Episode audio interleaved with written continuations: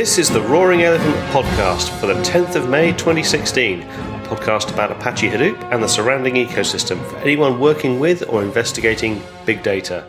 My name is Dave, and here's my co host, Jhon. Hi, Dave. Hello, Jhon.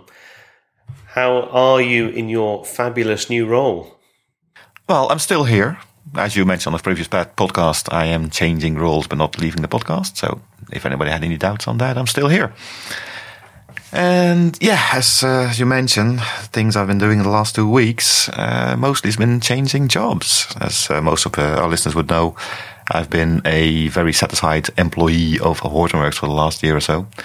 Had a lot of fun in that job, but uh, as in this ever-changing world of big data, there's a lot of opportunities out there, and sometimes something comes along you just can't say no to. And s- since last week, I am now an employee of Microsoft. I've been able to combine my love for cloud and big data, and I joined the Azure team at Microsoft. Very good. Yeah, I so, think so. a newfound focus for uh, for doing everything in uh, a software as a service cloud environment.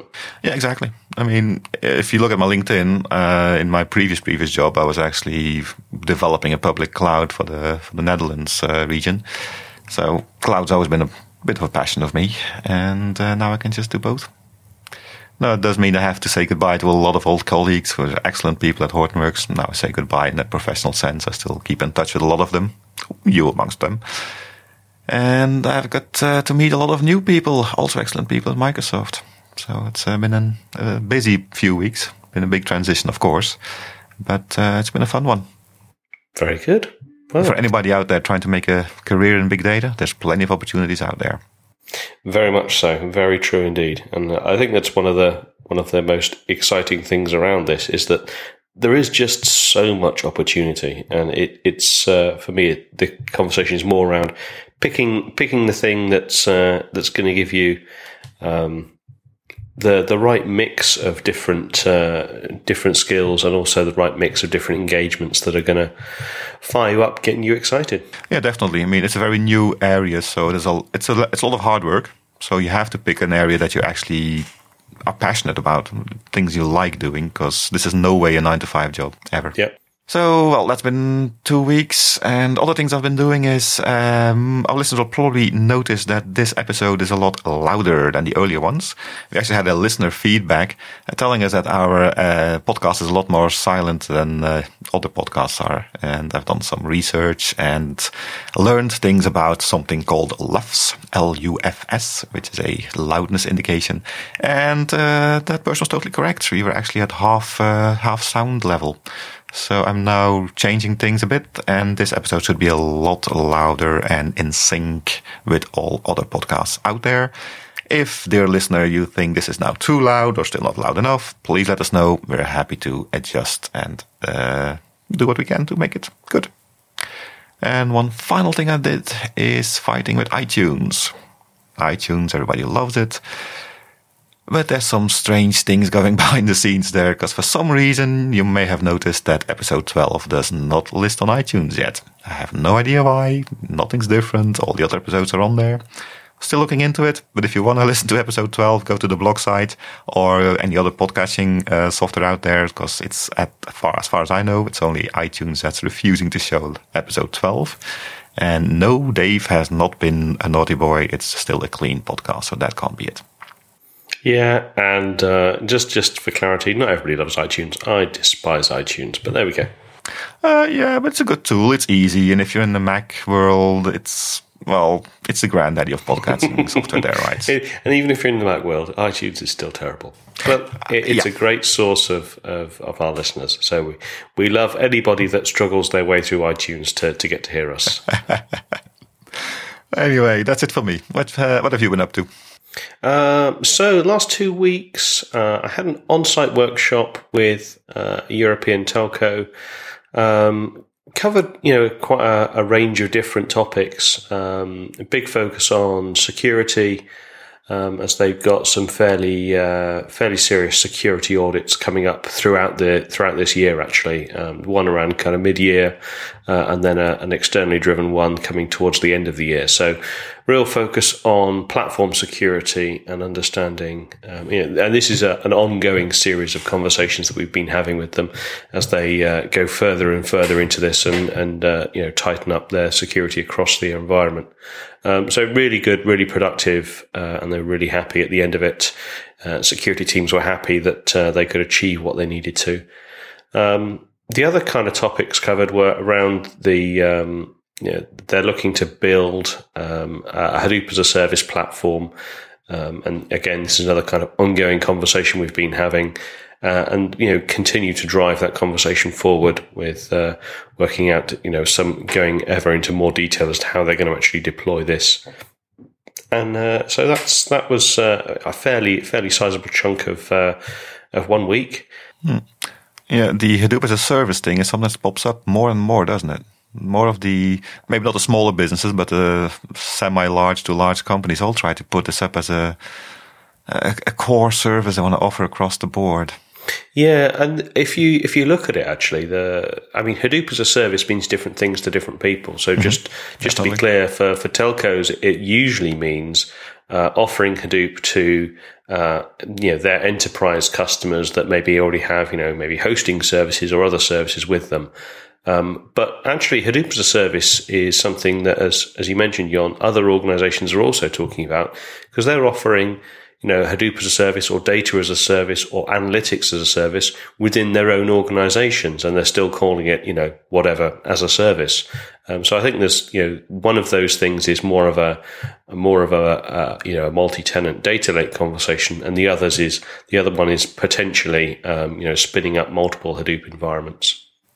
Yeah, but the end, uh, end goal is usually, I think, uh, making adoption easier having a yes. ground uh, ground plan laid out that you just can put in place and start using it instead of doing all the thinking every single time when you roll out a new cluster.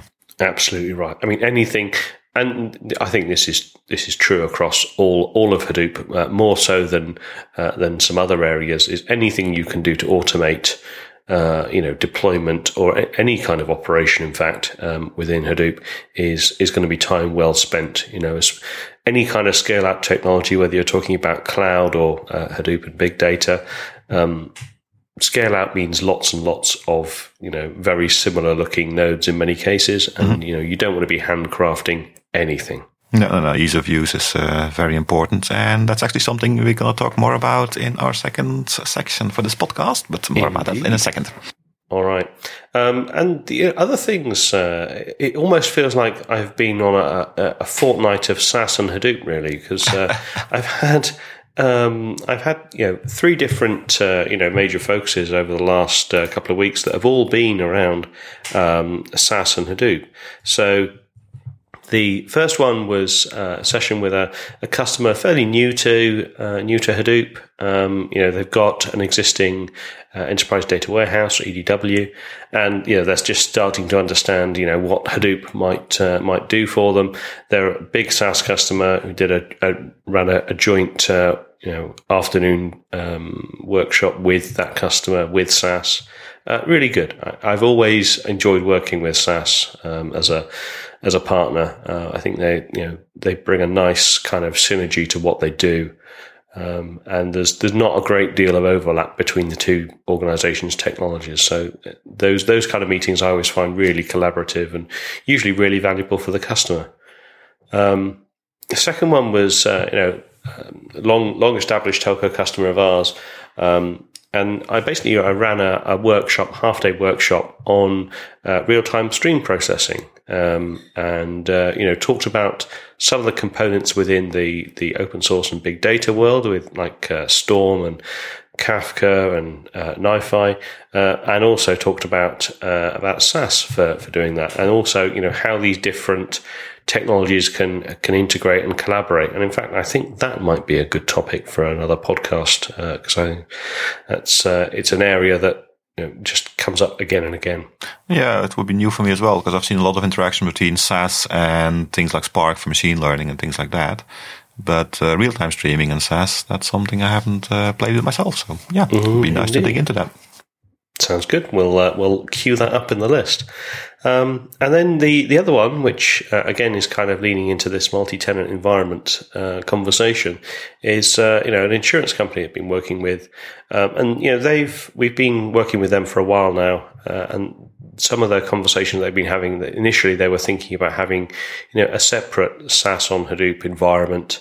Uh, alongside an existing data lake, uh, and now they're they're thinking around um, you know moving that to a full uh, multi-tenant data lake environment with you know a subset of the nodes uh, running SAS. So you know having the conversation you know there are some pros and cons to these things you have to understand you know it's not quite as as simple as uh, as you might initially think you know, there are some considerations for uh, data deployment for example um, you know for, for setting up um, the yarn labels in the mm-hmm. correct way yeah, yeah, yeah. and in fact there have been a, a couple of uh, a couple of fairly long-standing issues within Yarn um, that uh, you know had had held up a previous pilot project with another organisation. Uh, thankfully, um, those those kind of key issues are, are, now all resolved. So they were resolved within the uh, HDP 2.3 uh, timeline and backported into those versions. So uh, anybody looking to, to go down that route should be fairly uh, fairly safe and secure in that.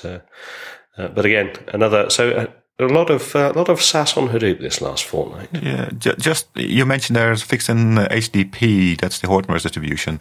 Uh, I'm assuming you mean fixed in Yarn itself, the Apache project. So they were fixed upstream, okay. um, and the yeah they're they're all they're all fixed in public Jira's, but the um, they're they're still in one of them is still in trunk, and one of them is in is targeted against HD uh, against Hadoop um, 2.8. So it's it's going to be up to each individual distribution to backport those fixes into their current distributions. I don't know if the others have, but I know that we have. Well, you definitely need a distribution that's centered around Yarn. I mean, not yes. all distributions are centered around Yarn. Some distributions actually kind of don't like Yarn, which is their prerogative, I guess. But any kind of multi-tenancy will be a lot harder without that, of course. Yeah, indeed. Indeed.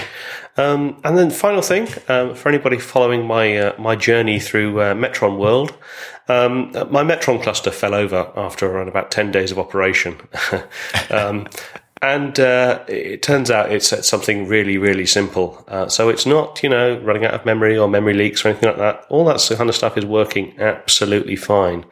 Uh, no, it's the fact that it's it's missing some log rotate rules, and uh, yeah, one of the things that, that Hadoop does really well is generate logs. And uh, there's there was one particular log that uh, you know 47 uh, gig later um, filled up the root partition to 100 gigs uh, sorry to 100 percent. And uh, yeah yeah uh, surprise surprise that caused the whole thing to uh, grind to a halt. So there's a um, there's a double operation error there having no log rotate and actually having your logs in your root partition shame on you well it, it, that's the thing if, you, if you're looking at Metron at the moment there's a couple of ways you can go ahead and deploy it you can go ahead and deploy it in a single um, you know, Vagrant image as a single uh, mm-hmm. instance. You can deploy it on a multi-node cluster, which I think is an eight-node cluster on AWS, um, or you can go ahead and you know hand crank the deployment yourself and all those kind of things. I went for the eight-node AWS deployment. Um, I, I, wanted something that was a bit more scalable and a bit more usable than just uh, just a single VM. And uh, yeah, the default automated deployments just kind of does all that for you. And yes, indeed, all your all of your uh, your logs filling up your root partition is, is bad operations. But it is designed as a as a as a tech preview. It's not designed to be used in production, just to give you a flavour of things. Yeah. Um, but I, I, it caused me to uh, go onto the um, the community forums around Metron, uh, mm-hmm. posted a couple of uh, questions and dug around a bit, and uh, basically I found found the uh, the Git pull request for the log rotate rules. Uh, I thought great, uh, and in fact David Lynch pointed me to the right direction for that. Um, but then I noticed that actually the particular log in my case that you know 47 gigs later filled up the root partition wasn't in the the new log rotate rules that they're planning to get into Tech Preview 2. So I pointed that out, and in fact I've seen a flurry of emails last night um, you know, getting that uh, getting that request in as well. So um, Metron Metron deployment continues apace. So, but if you are if you are looking at Metron, um, either add your own log rotate rules, you know, clean stuff out yourself, or or do something. Otherwise, uh, be prepared for that to uh, bite you as well. Yeah, it's good to hear though that the Metron community is apparently open to interaction and uh, you were e- easily able to find help and stuff. Yeah, yeah, very much so. In fact, I think it was um, it was less certainly less than 24 hours um, before I had a had a response, a very complete response from um, some of the Metron team. So yeah, I, I would thoroughly encourage it. In fact, that I've I've been I've been fiddling with it a bit. I added a couple of different data sources to it. Um, uh, so I just put a span up an AWS instance and started it, you know, listening to the internet, and therefore immediately people started trying to hack into it, uh, you know, which is which is kind of what you get. Um, but so I, I found it really quite easy to start feeding data sources into it. You know, a bit of trial and error, and uh, some of the uh, documentation is is uh, had a few bugs in it early on, which have also been fixed. Um, but yeah, I, am I'm, I'm really enjoying the Metron experience uh, so far. Uh, which I, I, have a background in in security, reaching back into my past a little way. So uh, it's it kind of yeah, it's quite near and dear to my heart. So I'm I'm looking forward to uh, seeing how that continues to develop. Yeah, a bit of a side question perhaps, but I know you've got a uh, mini cluster on your desk there somewhere, and you chose to go to AWS. A specific reason for, yeah. or just easiness, or uh, yeah, it was just it's just ease of use. the The deployment mechanism is not set. It, it, it is literally you can install on a single Vagrant image, or you can install on AWS. And if you want to do anything else, then you've got to hand crank it. Oh, okay right now I just I don't have the, the spare time to go and do a hand crank deployment. So uh, uh, yeah, I just went for the ease of use, spin up on AWS, and, and away you go. Um, but yes, yeah, my, my, plan is definitely to add add Metron uh, into uh, into an existing cluster. I think that would be quite cool. Cool. So that's uh, that's it for my two weeks. Anything else from you, Jhon? Uh, nope. I think we've uh, rambled on long enough. Fair enough. All right. So, in that case, um, we're going to wind up this first section. And after the break, we've got uh, Sumeet Singh, uh, Senior Director of Cloud and Big Data Platforms from Yahoo. We met up briefly with uh, Sumeet at the Hadoop Summit, and uh, he uh, agreed to uh, do an interview with us and, and talk to us about how some, how uh, Yahoo are using Hadoop. So uh, stay tuned after the break for a I think, quite an interesting uh, session. And in fact, so interesting, we decided to split it up into two separate interviews. So you're going to get two episodes of Sumeet Singh goodness. Enjoy. I know I did.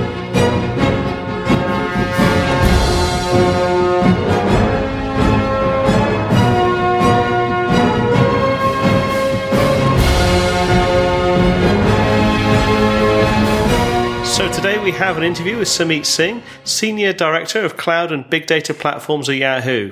Welcome, Sumeet. Good evening, Dave. Great to hear from you. Um, we uh, we got a chance to uh, chat very briefly while you were at uh, the Hadoop Summit, and we set this up to catch up a bit later. But um, for for people that uh, that don't know you or didn't get a chance to catch up your session, um, uh-huh. could you give uh, give people a quick introduction to yourself? Yeah, so I uh, lead products for the cloud and big data platforms at Yahoo, um, which entails the Hadoop platform, HBase, Storm, things like that, and some of our cloud services, particularly in the storage and search space. Okay. Um, and how did you uh, how did you first get exposed to Hadoop? Ah, that's a very interesting question. So, you know, I started at Yahoo close to five years ago. Um, and I did not know a whole lot about Hadoop at that time. So my job was to lead uh, technology strategy functions for a group that existed then called Cloud Platform Group. Mm-hmm. Uh, this was way back in 2011 um, right after I think the Hortonworks uh, spinoff had happened from Yahoo. Yeah. Um, so all that was behind me when I started, um, and, and, obviously I was leading cross-functional strategy for the entire cloud platform group, and Hadoop was a small part of that group. Um, the Hadoop development and and um, operations was a small part of that group, um, and obviously it, it uh, always looked interesting to me. So as I started on that job, um, I got to learn a whole lot more about Hadoop, uh, and obviously some of the other areas like mobile platform, personalization, um, cloud services themselves. Um, so classical cloud services like you know OpenStack virtualization, um, containers and stuff. And Hadoop was something that was very interesting to me, and obviously I had expressed that interest to my management. Um, so when some of the changes happened um, in in early 2012, um, I was tasked with uh, leading products for that group, um, and that's where it all began. Excellent, oh, that's really good. So you, um, I mean, one of the questions I wanted to ask is really how does how does Yahoo use Hadoop? Now, I'm pretty I'm fairly aware from some of the conversations that the answer is uh, Yahoo uses Hadoop for everything. But yeah. you know, how how would you how would you kind of break down that sort of uh, that usage? Yeah, no, that's a very good question, and, and actually, and, and that's probably one to understand um, in in a way, sort of Yahoo makes use of Hadoop versus you know somebody else who may be thinking about making use of Hadoop, um, and that's one of the points we keep sort of emphasizing when we talk about Hadoop at Yahoo, um, is that we see it as a platform, uh, a hosted service for the entire company. Mm-hmm. Um, we also view that as a singular source of truth for all data in the company right? So a, a platform for the company where we offer hosted services. Um, so no one exactly has to deal with the intricacies of the platform. That's our business. Um, our users simply use the platform uh, or consume services off of the platform. The second is this idea that we have consolidated the data across the entire company in, in a singular source of truth. Um, and then the third is that we do not um, view Hadoop as, I would say, a platform merely for um, data analytics or data processing. I think we view the platform as a platform that can practically do all types of um, demanding use cases that a web scale operations may have. Um, so just to touch upon how it sort of caters to different uh, product teams across the company, um, let's take communications, which is one of our core businesses, where we have things like Yahoo Mail, uh, which is one of the largest mail services on the planet.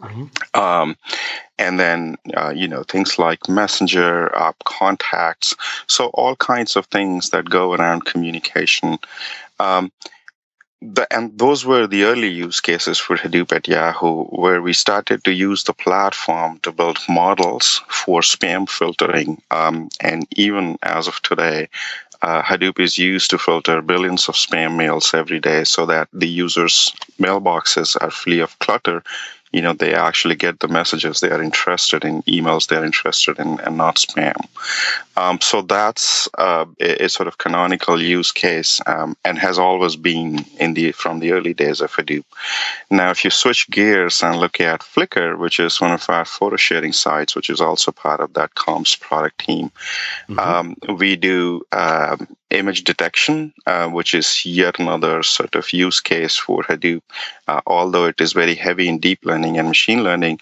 But the image storage, image tagging, image detection, um, all of that happens on Hadoop and, and, a combination of things like Storm and HBase. But um, the point here is that we view the platform as something that can actually do practically anything as far as our businesses are concerned. So some of the other businesses, let's say our search, um, in a search assist, um, when you type a query in the search box, we show you suggestions um, or your query intent. Uh, we call that search assist. Um, all that uh, sort of building of that assistance happens on Hadoop. Um, the World Wide Web itself is indexed uh, on um, Hadoop or a combination of Hadoop, Storm, and HBase again. Uh, we call it our incremental content management platform, uh, where we crawl the, the World Wide Web um, on a real time basis and update the indices on a real time basis, uh, particularly for our mobile search. So, um, and, and, as if you cross um, towards, let's say, things like advertising, um, then practically everything around advertising. And again, one of our core offerings in the advertising space is called Gemini, which is our mm-hmm. native advertising platform. So um, if you if you think of Gemini, I mean, I think of Gemini as being built completely atop uh, the big data platforms, uh, and of course, a lot of serving systems are in play too. But um, from the perspectives of um, ad budgeting, which is a core function in, in, any campaign management on on online advertising, reporting, uh, billing um, pacing, which is to uh, match supply and demand properly uh, or sort of adhere to the contractual terms of an advertising campaign. All that type of processing, that stuff, managing the supply, managing the demand, uh, the, the, whole campaign management around um, an, an on, online um, advertising campaign, all that happens on top of Hadoop. Um, and then the value added stuff in advertising, such as ad targeting, um, building models for, let's say, click prediction and things like that. All of yeah. that happens on Hadoop. So um, I'm just trying to give you a flavor for, you know, what the platform's capable of and what it does for Yahoo. Uh, and I can go on and on uh, from from the use cases standpoint. I mean, practically, we, we as of today have roughly 300 use cases running on just the Hadoop platform, um, and then about 50 or 60 use cases um, on, on HBase and Storm, um, and then they, those use cases also use Hadoop. Uh, so it, it is a very broad um, and very diverse set of use cases that runs on the platform, which is exactly where the term we coined behind every click at Yahoo comes from, um, to sort of mimic that idea that you know it's not only an analytics or data processing platform, it actually is a platform can can that can run an enterprise business like ours or web scale business like ours. Excellent. Excellent. It does really sound like it, it, it is the. I mean, the the single source of truth that you mentioned. You know that that is kind of the data lake premise, isn't it? It's, it's the exactly. It's the it's the concept that uh, you know whatever you need or how however you need to. Uh, uh, get hold or represent or analyze or whatever, do whatever to your data. The, yep. the data lake is the single resource to, to go to to get it. It, it is, and you know that lake existed, um, and some people call it the ocean, not the lake, but um, it, it, it, always existed. Uh, although the, the term itself got coined later, uh, but the yeah. philosophies and, and the actual sort of existence of that uh, that data lake concept existed. Yeah, excellent. Um, so, I mean, you, have already talked a little bit about some of the, the different teams that uh, that kind of uh, work on or have access to or are developing on um, the, the, the Hadoop environment. You know, what are the sort of the, the rough uh, sizes of these kind of teams? You know, the team responsible for operating and managing the environment, for example, but also the the overall kind of user community around it. Yeah. Um, I, so the the team that builds and manages the platform is really small, um, mm-hmm. and, and, you know, thanks to to the Apache Open Source Foundation, um, what a lot gets done from companies outside um, uh, of Yahoo, uh, which, which which is what allows us to keep that team extremely small. Um, and, and, really sort of focus on things that, that are needed from our perspective, um, as well as really use the open source community as a um, an, as an extended team, so to say, uh, yeah. for for that development and extension of the platform. Um, the operations team is also extremely small, um, probably ten or less um, for for for the entire infrastructure I described to you. Yeah. Um, and again, there is a reason for that. We have um, sort of automated a lot of our operational processes, um, or are in the process of further automating them. Uh, the user community, on the other hand, is very large. Um, mm-hmm. So, if you think of the the core sort of engineers across product teams who work on this platform, I would put that number to be somewhere between thousand and fifteen hundred um, who do actual code development, um, sort of development of, let's say, you know, uh, workflows, extensive data processing pipelines, um, uh, build, designing and building their business logic as workflows uh, in terms of pig scripts or hive scripts, uh, or, or, even interacting with the platform directly. uh, through APIs. Um, so, so that um, team is roughly 1,000, 1,500, I would say, the, the developer community. But if you take the uh, scientists and analysts and, and, people who do reporting and things like that, um, then that user base expands. Um, and, and I go to the extent of saying that nearly 30, 35% of Yahoo, um, all of Yahoo, I'm talking about, actually interacts with that platform in one way or the other in any given month. Um, so I would put that number close to 3,000. Wow, that's pretty impressive. Yeah. I mean, um, on on that sort of uh, on that theme, you know, Yahoo are obviously operating at a at a scale above and beyond the majority of uh, of organizations that are, are really just starting to encounter or maybe have been using Hadoop for, you know, a year or two.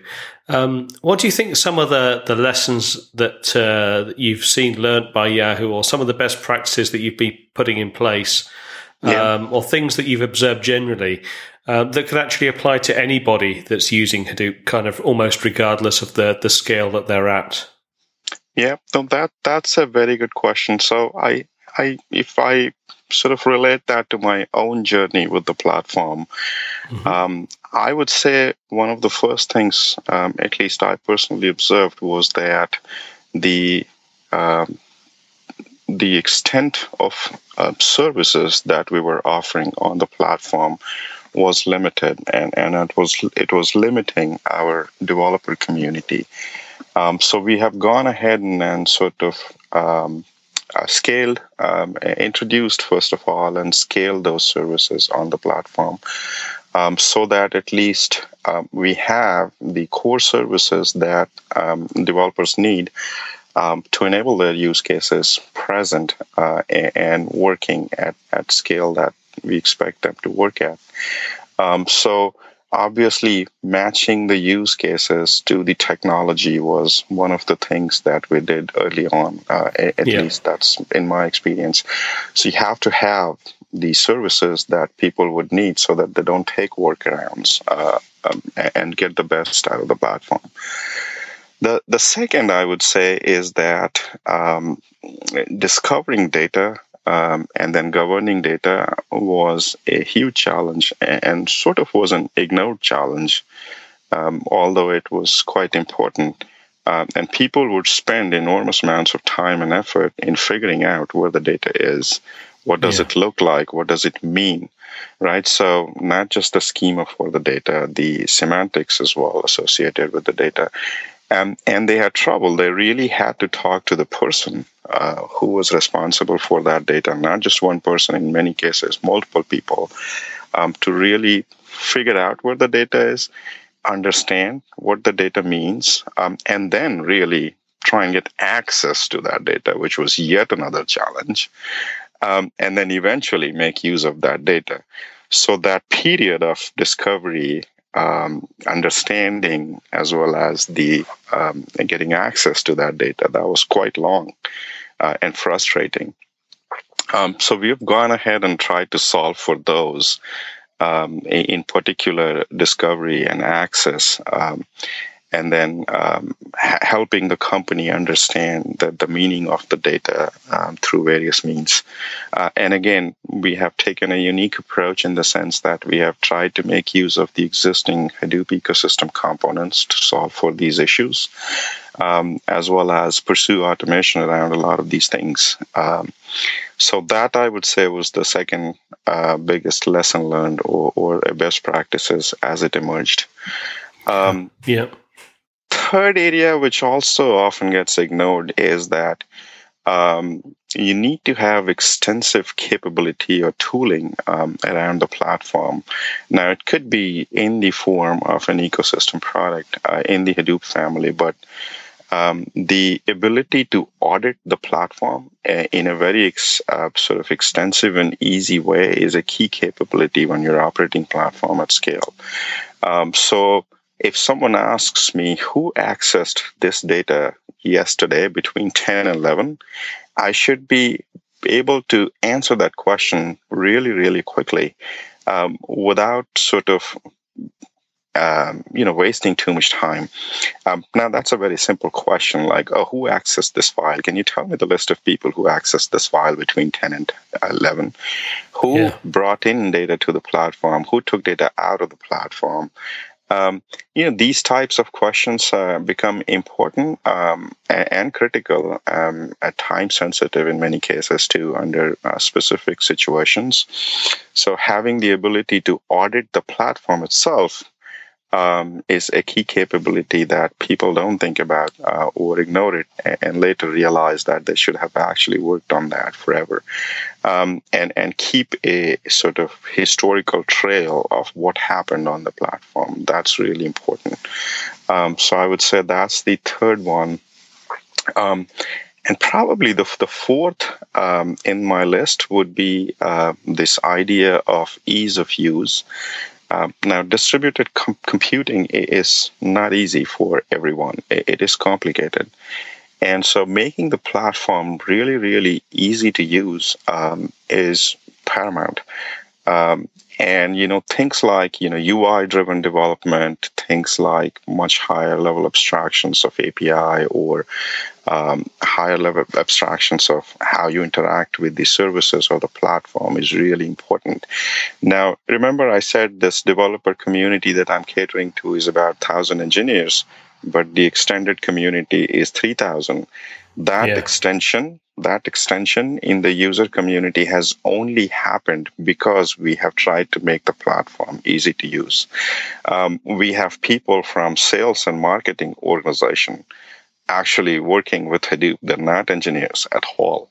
Uh, but they are working with Hadoop. And the only reason they're able to do that is because we've made the platform easy enough so that they can come in and interact with it uh, or, or, interact with the single place uh, or single source of truth where all data in the company is. They want that data. They don't want subsets of data that they have to work with. Then again, with an isolated reporting solution. So, um, ease of use is extremely critical, not only from the perspective of getting onto the platform. So, we have done a lot of improvement and automation in the areas of tenant onboarding onto the mm-hmm. platform. Mm-hmm but again ongoing operations in terms of you know them being able to request a specific storage quota specific compute quota namespace quota um, being able to effectively collaborate with um, these customer requirements on a common platform where you also have enough visibility in terms of what they have been assigned today, what they're doing with it today. Are they running out of storage space?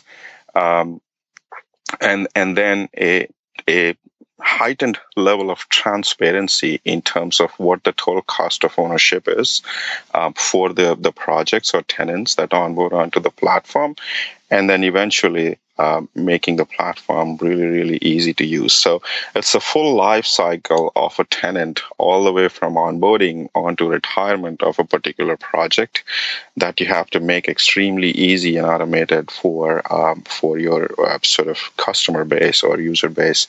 That was highly ignored. Um, and, and I think that is an area where we have done a lot of work in the last several years uh, and it has come to a point where people now actually appreciate the platform much more. Um, and so these are the types of efforts that have resulted in that increase in customer base or user base. And, and last but not the least, I think um, making machine learning easy on the platform is an initiative where we've also invested a lot of time and resource in the last two years. Um, and we firmly believe that Hadoop's an exciting place to advance uh, machine learning capabilities because that's where the data is. Um, so, you know, doing it in an isolated fashion may or may not be the best approach as long as um, you know you you're working with Hadoop, you have a Hadoop install. I think that's exactly the place where you conduct your model building, uh, do all kinds of interesting things uh, when it comes to machine learning. So I would put these five as my top sort of uh, uh lessons learned, best practices that I have come to understood. I think that's a that's a great set of uh, things for people to be considering when they're, uh, regardless of what step they are at in their in their particular journey. I wanted to kind of highlight a couple of those, and because uh, especially um, you know, the, the concept of, of, ease of use, I think, is something that, uh, especially organisations that are just getting into this, are, are, still quite, you know, afraid of, of the the the technology. They they see it as something, you know, scary, something that's going to require, you know, a whole new set of of learning and understanding. Um, but actually, you know, there there are things available that uh, that can make this platform easier to consume, uh, easier for, as you say, kind of sales and marketing people even to to gain access and to, more importantly, gain business value out of it relatively easily. Um, but it, it's yep. you know, it's maybe not it's not the immediate view that you get of the platform. The immediate view you usually get is, oh my god, you know, there's there's at least kind of, you know, if you look at any given Hadoop distribution, there's, you know, 22 plus different projects, all with strange yeah. names that yeah. I need to understand. Oh, how am yeah. I ever going to cope? yeah. Yeah. But uh, it, it's not that scary. It, is not. Um, and again, if you come with that view, that top down view, that, you know, let me start with this idea that I'm going to work with um, the highest level of abstraction and then, you know, the beauty of the platform is that it's flexible. It caters to all kinds of people. Like, you know, if people really want to write um, the Java MapReduce, uh, work with the, the Java APIs for MapReduce, you're welcome to. um, but but for a sales operations person who just wants to run a report on advertising quality, uh, yep. for him that's not appropriate. So um, if you start from this view that you know you will have users who do not want to understand anything or actually are not interested in understanding how uh, a Spark or a Tez or a MapReduce job gets executed on the platform, and that's totally fine too. Um, yeah. In in fact, this realization that yes, the platform has really become that much more easier to use came in when, when actually I saw a senior vice president. Uh, run run a Hadoop job on the platform. So it's uh, it's uh, it, it is not that scary, um, and and I I want to instill confidence in you know whoever hears the podcast that it is not. Um, the types of people we now see use the platform were not the types of people who were using platform before. So obviously, it has come a long way in the last three, four years in terms of you know the the abstractions that have gotten created, which has made the platform extremely easy to use. Very much so. As Dave said earlier, we are splitting this great interview with Sumeet over two episodes. We do hope you enjoyed this first part, and you can definitely look forward to hearing the second part in the next Roaring Elephant episode. Until then, we definitely already want to thank Sumeet for his time and the excellent information he has shared with us during this interview. After the music, we will continue this episode with questions from the audience. Stay tuned.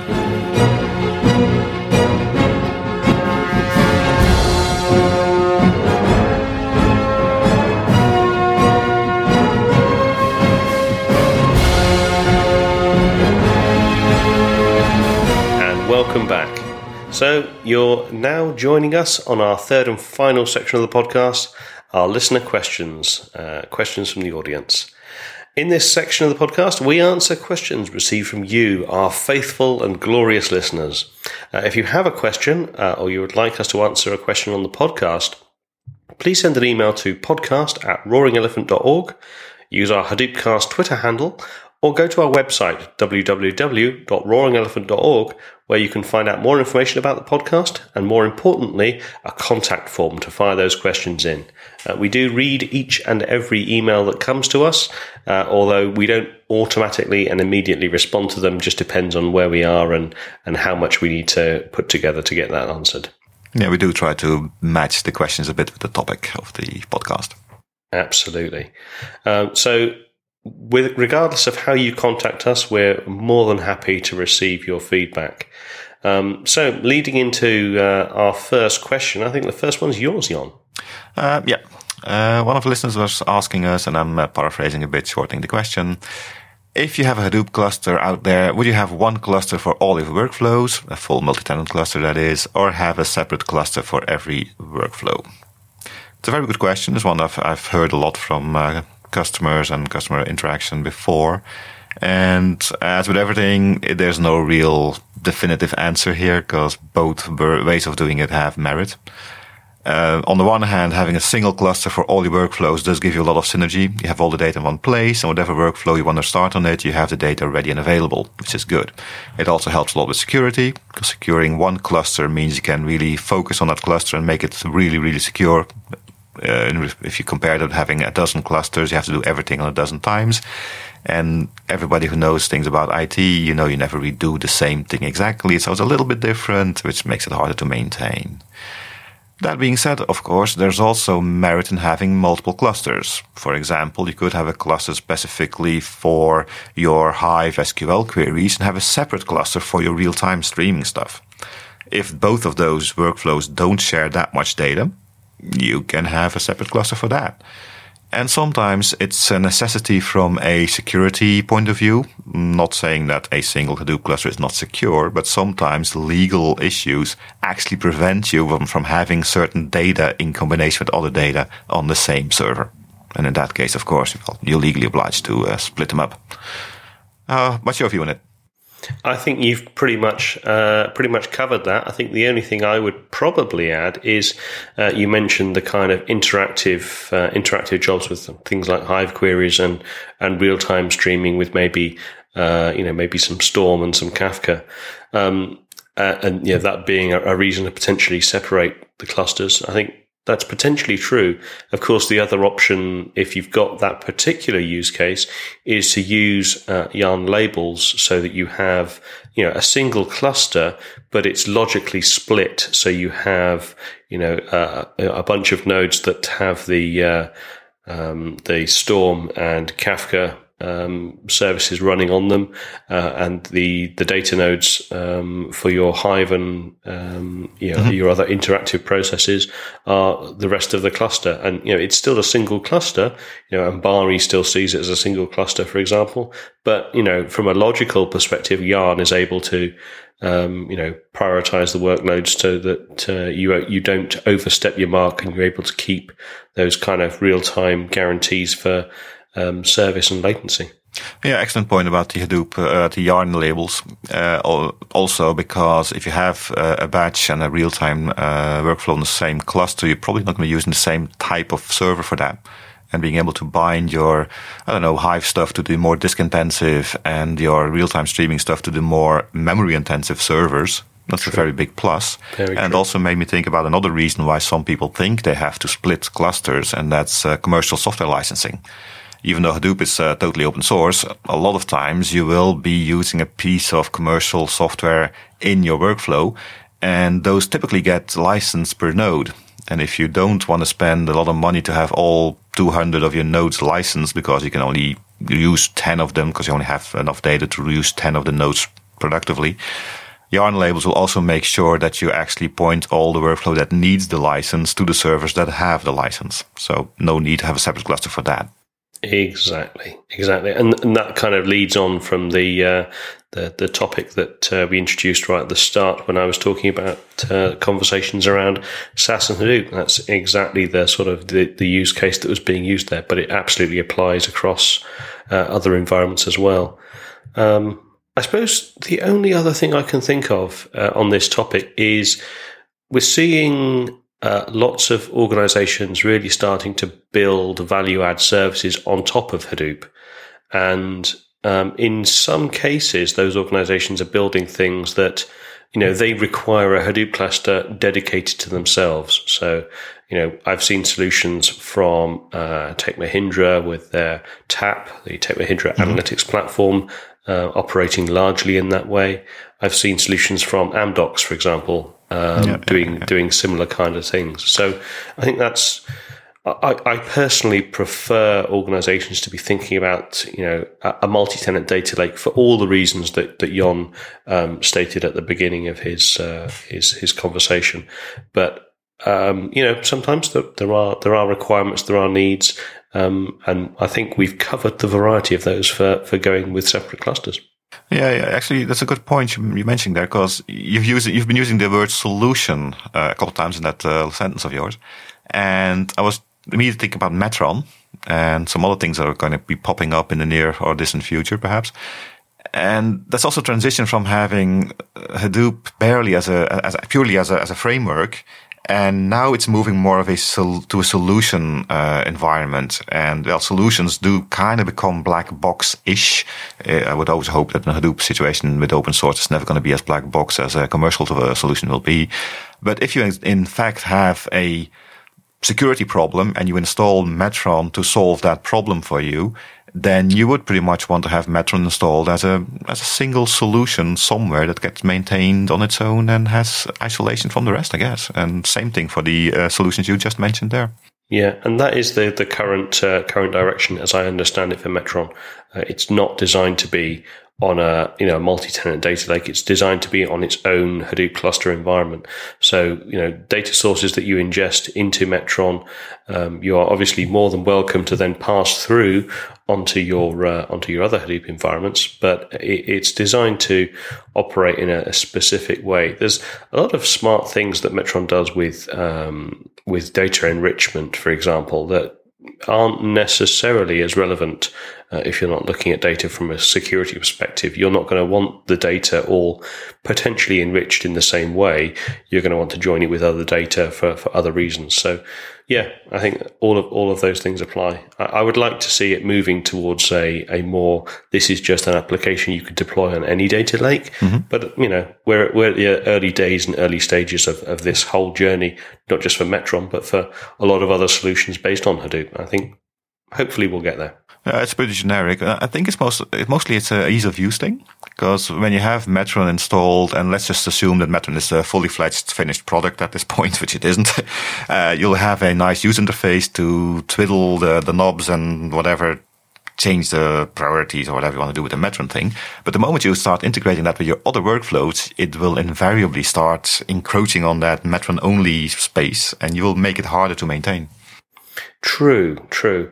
I'm I'm wondering, you know, as as we look uh, further down the line, you know, we I think we we may well have talked about the, the way that Hadoop is evolving. Um, you know, the, the journey to Hadoop 3.0 is we're looking at options like uh, you being able to install multiple versions of the same service. So you can have, mm-hmm. you know, a cutting edge version of Hive on the same cluster as a, as a standard version of Hive, for example. Um, and if you, if you look at that, is there not also an option to um, be running these different environments with different configuration settings as well. So potentially you could be, you know, twiddling yep. knobs or dials that alter your Metron configuration for one version of Hive and have a completely separate configuration set for another version of Hive that all of your end users are using for interactive purposes, for example. Yeah, that's with the continuing of having Yarn become totally agnostic of whatever it's running, just becoming a job schedule resource manager, which basically is what it is. And that's with the Yarn on, uh, well, Docker on Yarn, it's uh, called, I think, not Yarn on Docker. And the big advantage there being that Docker actually allows you to have a pseudo file system that can ship all the libraries, environment, whatever you need with it. So that, that would make it a big step in that direction. Yeah, you're right. Yeah. Interesting times. Oh, it always are. Uh, there's one other thing, one other reason that sometimes you need different uh, clusters. I was just thinking here while you were talking, and that's when you want to do something like cloud bursting. If you want to have a specific workflow which isn't part of your reg- regular jobs, but you need extra space, and you can't just buy, I don't know, a dozen more servers and then throw them away again after two weeks. You might go to the cloud for that, and then of course you will probably have a separate cluster because mm, having a federated HDFS file system across clusters that's still a big no-no. Yeah, yeah. Although let, us also be be fairly brutally honest here. The whole burst into the cloud is actually you know, it's not as as seamless as some organizations True. or some people kind of try and make you believe. There's a lot of hard work behind making something like a hybrid cloud environment work. Not the le- not in the least that you need to actually have your data preferably already in a cloud environment ready um, so that you can your bursting into the cloud is spinning up compute tied to that yep. data rather than just adding compute randomly to your existing on-premise environment, which just yeah just doesn't work like that. Yeah, when I say cloud burst, I didn't mean it as a dynamically auto-scaling thing because that will, as long as HDFS can't scale uh, across uh, boundaries, that's never going to happen. It's more of a set up a separate cluster. That was yep. the question come from to put some data on and have a couple of people work on that separate from your production cluster, if you like. Exactly, exactly. Uh, there's one other thing, though. Just uh, mm-hmm. the more we talk, the more I think about. We do have the question always about uh, production, test, and development clusters. Yeah, yeah, yeah. And that's something that sometimes, well, I guess you do need a second cluster, a lot smaller than your production cluster, probably, to do testing on the Hadoop software itself infrastructure. Yeah. It's all about, so uh, this test dev prod kind of conversation is always, for me at least, it's always around infrastructure. You need to be able to test things like upgrades, whether it's Hadoop upgrades, upgrades of uh, of you know other software that you're running on the environment, you know, adding you know different categories or types of hardware. That's what you need to test on on separate clusters. But actually, you know, users, no, you know, you can have developers operating on your production cluster. Mm-hmm. You separate them, you manage the capacity using capacity scheduler, um, and you know, you maybe they're not accessing the production data, but they're accessing maybe anonymized versions of that data, or maybe they are accessing that the, the production data. Maybe depending on how they're accessing it, that's okay. Yeah, with uh, Ranger and Atlas, you can just uh, put in uh, dynamic rules that uh, will have those developers not see any PII data, and uh, exactly. production does. Yeah, exactly. Exactly. Yeah. Okay, I think we beat this question to death. I think we have. I think it is thoroughly and thoroughly, completely and utterly subdued. you had another one. Okay, so second question, and probably final, given the, the uh, time that we've rattled on here, uh, is how many people do you need to manage a Hadoop cluster? So when we had this uh, had this brief conversation um, with Sumeet, uh, and you know mentioned that because uh, obviously Yahoo have a very significant deployment. We've also had uh, similar conversations with other organisations who are operating Hadoop at very significant scale. And this, you know, how many people do I need to operate Hadoop? Um, for new organizations, it's always a big kind of, they see it as a big scary question. It's new technology to them. They see all these different, you know, weird and wonderful, wacky project names like Pig and Hive and Sqoop and Oozie. And oh God, how am I ever going to learn all of this stuff? Uh, and you know they start thinking, well, I'm going to need you know a team of a hundred or a thousand people just to just to you know be able to understand all of this stuff. Um, and you know, it, it's it's honestly, I mean, you can listen to uh, go back and, and, listen to Sumeet's answer on this. It's it's just not that uh, it's not that case. Um, the overall team is going to be larger because you're going to have you know people responsible for ETL and people responsible for you know BI and maybe DevOps type folks as well. But the actual operations of the cluster is uh, you know pretty simple. I think Jhon, you've got some actually real world experience having done this yourself. Uh, yeah, one of my previous lives, I uh, was um, um well. Let's call it a DevOps for a uh, Hadoop cluster, and uh, started with a cluster of about 30 nodes at the beginning, and over the course of a year or so, it grew to about 250-ish nodes. And basically, we had more people maintaining the 30 node cluster than the 200 node cluster because at the beginning you're installing a lot of stuff and that's hard. Yeah. But that's not maintaining, that's not operations, that's not infrastructure, that's really developing the thing. Once the cluster is up and running, all you basically need is a lot of optimization, definitely. Yeah. Uh, Nagios, uh, Ganglia, whatever you're using, Cacti, uh, those definitely are your friends because they do a lot of the heavy lifting for you you need a, a, guy that does every two weeks walk around the, the data centers to all the cracks and see if a disk has failed and call whoever your vendor is to replace the disk for you.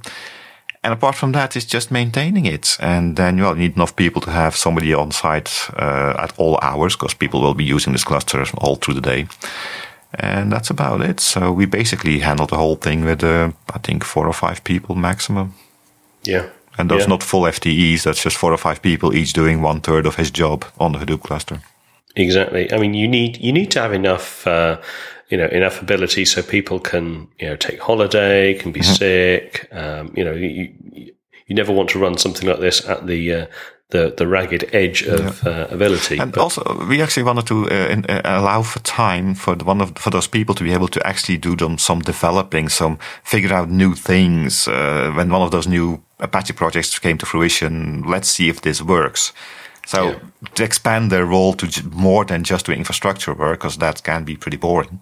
If your cluster is running well, it's a very boring job actually, because things are made to fail and to be fixed as easily.